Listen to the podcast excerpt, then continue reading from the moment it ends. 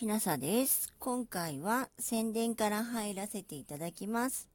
4月の25日から30日まで土浦市民ギャラリーで星野文明天国からの絵画展が開催されます。私も、えっ、ー、と、私の絵も友情出展ということで、で一緒に飾らせていただきますので、お近くの方、見に来ていただけたらありがたいです。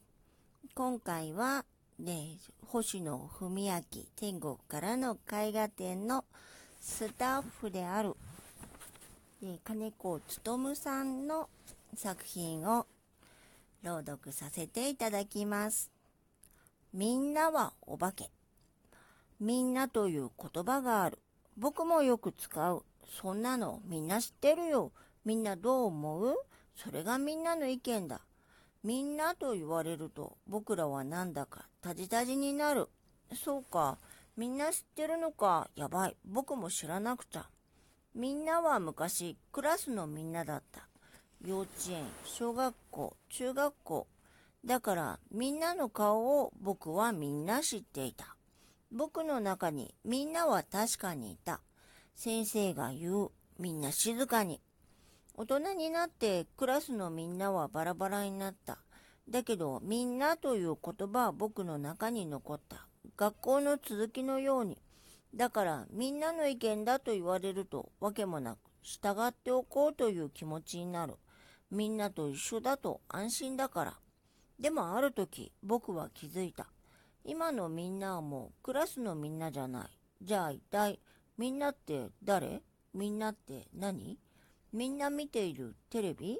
みんな持ってるスマホ？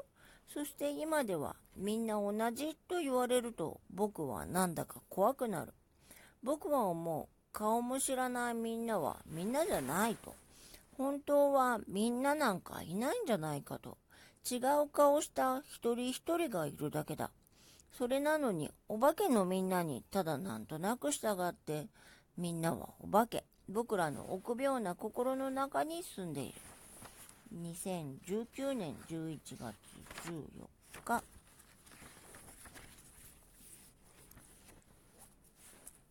4月の25日から30日まで土浦市民ギャラリーで開催される星野文明天国からの絵画展のスタッフの一人である金子勉さんの作品みんなはお化けを朗読させていただきました。